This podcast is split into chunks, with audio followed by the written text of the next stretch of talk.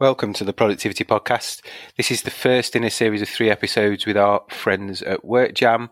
And today I'm delighted to be joined by Mark Williams, Managing Director for WorkJam EMEA. Hi, Mark. How are you doing? I'm good. Thank you very much, Simon.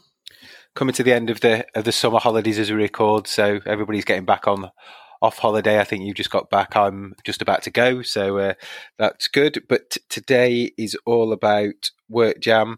Uh, we're going to talk about transformation. We're going to talk about value. We're going to talk about change, and then all the ways that potentially WorkJam and your team there can help support. But before we dive in, Mark, do you want to tell us a bit about yourself, your kind of career background, and then we'll find out a little bit more about WorkJam? Sure, thank you. Yeah, so um, I've spent the last couple of years leading and setting up the WorkJam EMEA business uh, here in London. Um, but probably a little bit more relevant is my past 16 years uh, leading frontline digital transformation for um, for Shell globally uh, across their retail business. And in terms of WorkJam, do you want to give the listeners, for those that maybe aren't familiar, a bit of a flavour about some of the areas where you support organisations? Yeah, indeed. So um, WorkJam is um, and remains the the leading um, uh, frontline uh, orchestration platform. Um, and when I say that, I listen back to myself and I think frontline orchestration. I like to think of us as as the glue. We um, stick uh, a lot of things together and deliver them in a really targeted, clean way to uh, large enterprise frontline workers. Uh, whether that be in, in, in any industry segment, whether that be in retail, whether that be in hospitality. Um, and when you look at our, our portfolio of uh, fantastic customers, um, you can see how we are really transforming and connecting their businesses um, right the way down from, from head office to those frontline workers. And doing that in a way that really drives value and productivity. And I'm sure we'll come on to that, Simon, as we go through this podcast.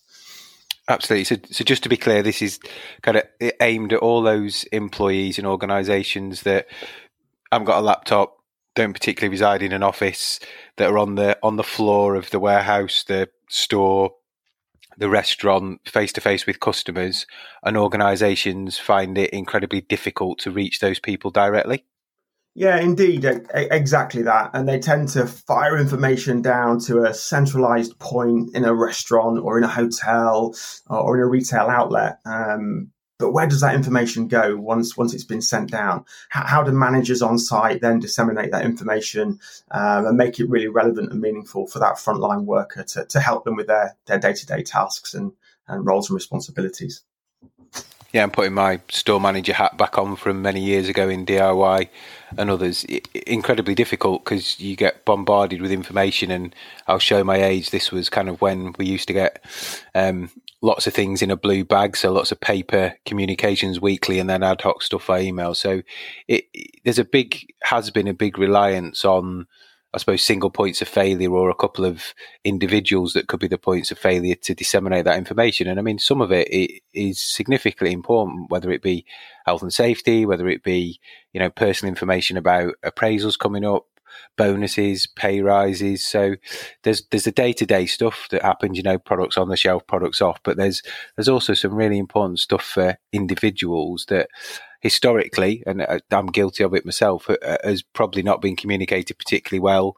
Certainly, again, when I think back to my days of there'd be people I might not see for two or three weeks if I didn't work a Sunday because they only worked a Sunday. So I can understand the the kind of pain points that that you're trying to help solve. Yeah, and, and I think Simon, there are there are two sides to it as well. There, there's all of the operational kind of corporate stuff, uh, but then there's all of the stuff around kind of employee well-being, employee benefits, you know, employee culture, you know, connecting employees from different outlets, sharing best practice. All of that great stuff comes out as well, uh, and we kind of are the catalyst and enable all of that Uh, in a really unique way. Exciting stuff.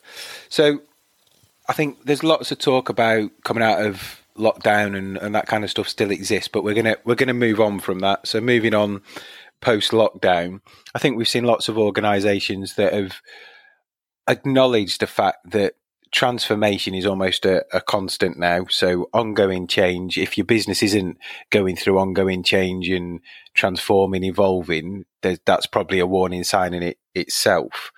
So for those organisations that uh, embrace that, accepted the fact we're always going to be changing, how do they get something in place through WorkJam that really helps support and facilitate that? Yeah, so absolutely. I'll just touch on that, and you know, I'll mention that word sort of lockdown and pandemic, kind of just briefly. I, I, think businesses kind of really panicked a little bit because it highlighted the need to be able to communicate and, and kind of push this information down in, in a really clever, targeted way. Um, and so we saw enterprise go out there and try and find stop gaps or try and very quickly create something themselves. Um, and whilst that worked to a certain extent, I think what it did was cause quite a little bit of noise uh, and, and confusion. Uh, and what we've been uh, sort of discussing with enterprises is how now do you kind of peel that back a little bit, take that back. We know there's a need, but how do we put something in place that is kind of meaningful and sustainable going forward? You know, because what we don't want to do is straight away bombard frontline workers with new products, new platforms, new places that they need to go to kind of get all of this, um, all of this relevant information and then help them map out what that future looks like you know over time. What what do we need to do to continually digitally transform and give ourselves an edge in the employer market as well which is something that you know is is is, is really top top of mind at this moment in time. Um, you know workjam we really adopt a consultative approach around all of this. Um, our expertise are deep and rich. We, you know, a lot of us come from large enterprise where we have actually done this um, in in those businesses, realised the value, um, seen the upturn in things like net promoter score, employee sentiment, uh, and customer sentiment metrics, um, and and really sort of kind of you know put a foundation in place that is going to continue to to keep those those businesses at the fore, um, and, and, that's what we're doing kind of day in day out now uh, across Europe um, with, with, our with our great customer base across across Europe. And from a colleague point of view, what what does it look like? Is it a new app they get on a device? Is it something different? Yeah, so Work, WorkJam is completely agnostic of um, of device or channel or how they consume us. So you know we have a web, web version, so back office PC, it can easily be accessed through there. Um, but natively, our, our, app is where most of our customers tend to go. Um, the great thing about it is the app can sit within the current sort of corporate ecosystem on uh, a shared corporate device, or it can be uh, downloaded from an app store uh, and available on personal devices as well. Uh, and I think that's quite, I think that's quite nice because it, it gives the, um, you know, it gives sort of employees and those frontline workers the ability to, to kind of quickly reference our product wherever they are, whatever part of day they might be in. Um, and of course, we also have the ability and capability to kind of cut all of the noise that comes down when they're not at work as well to make sure that we're fully compliant of, uh, of, of labour laws and, uh, and regulations around that too. So I've got this repository that I can go to on a device, my device, back office, like you say, and then the content that you present to me. I know there's some kind of clever ways that you've got of making sure that's tailored to my location, job role, wherever wherever I sit in the hierarchy. Is that right? Correct. We, we have a, uh, a unique and proprietary targeting engine which allows us to kind of get that information um, to an individual uh, no matter what role they have, no matter what skill set they have, what training they've done, what experience and expertise they have, and even looking forward, you know, where they may want to go. Do they want to become a supervisor? Do they want to get on the fast track managerial program? Um, w- we can identify all of that and be very targeted in the information that we send out to an individual. So significant value in being able to cut out the noise. I think you, you said before in terms of that unique targeting. You mentioned kind of some of the other side benefits, so uh, colleague retention, colleague satisfaction, potentially kind of net promoter, customer scores. What kind of things are, you, are your customers telling you about when they get this in as kind of a, a foundational piece? Are they are they seeing around those areas? Yeah, so th- th- there are a number of things. I think kind of uh, retention is is is is is absolutely key for them. Um, you know, managing that that employee churn, uh, reducing all of those kind of onboarding costs and retraining costs, which ultimately kind of you know they do see a dip in customer satisfaction whilst um, you know new members of staff are kind of going through that onboarding. Um, increased productivity is another metric that we we look at um, and time liberation uh, as well. Um, and it's about kind of with that time liberation, it's about kind of redeploying that for value add.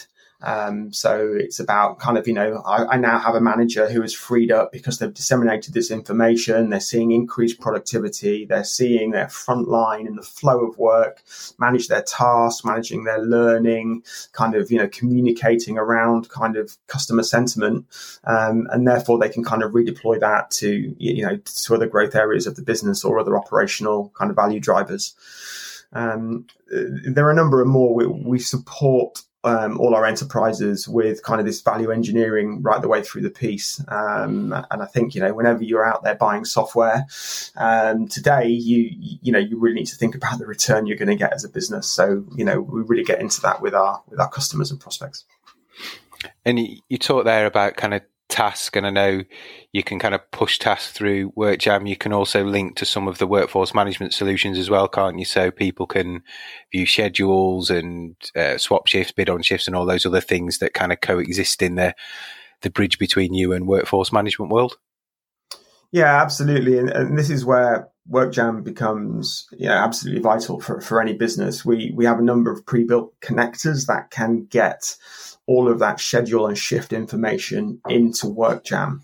Uh, and that's when things start to become really, really powerful. When an employee has on their phone or device uh, a shift that they're working, they know who they're working with, they know the tasks that they have to do whilst they're on that shift, and they know that the learning is sitting nicely alongside all of that in the same place. So you've now got a really empowered frontline worker who in one single app is managing kind of task execution for operational gain, uh, managing customer sentiment, they're managing their learning in the flow of work, they're kind of communicating and collaborating really effectively and efficiently with other team members. Um, and they also have that knowledge center and that repository of information to help them with anything else they need and that's just the work side of it. And I think at the start of the podcast, Simon, I mentioned, you know, the softer benefits for that, that individual as well. So it's, it's managing things like their benefits program, their reward and recognition. There may even be gamification around leaderboards in there as well. I mean, when you put all of this stuff together in, in a really clear, concise way, you know, for me, that's the sweet spot that, that, you know, every business should be kind of looking to achieve from, you know, from their digital transformation and, and for the frontline worker specifically. Absolutely. Absolutely. And, if an organisation is listening to this and thinking that's all well and good, that sounds uh, like it's going to be a really big implementation. There's loads of stuff we're going to have to do to get ready. Can you just describe the kind of from somebody saying yes, the process then you go through to implement the change? Yeah, sure. So um, I'm fortunate in my team across Europe to have a number of experienced project managers that that work with me, um, and we can do as much or as little uh, as an enterprise wants us to do. So we completely manage in its entirety, kind of the setup, uh, the deployment, and the delivery into um, into multiple market units in multiple languages. Um, or we can work with internal project teams um, in inside those organizations to to educate them to, to to do exactly the same thing. But where we really excel, uh, Simon, is kind of with partners like yourselves, where kind of we bring it all together, um, and, and you know, and partners are out there supporting us with with the delivery and kind of the the, the wider uh, implementations and, and, benefits and hooks into kind of all of the you know other uh, frontline systems that that that may you know that may be uh, already implemented or, or, or, you know in there to date. And it, we're not talking big wholesale integrations here, months and months of uh, rollout. Oh, we We kind of can deploy quickly and then start to understand the benefits.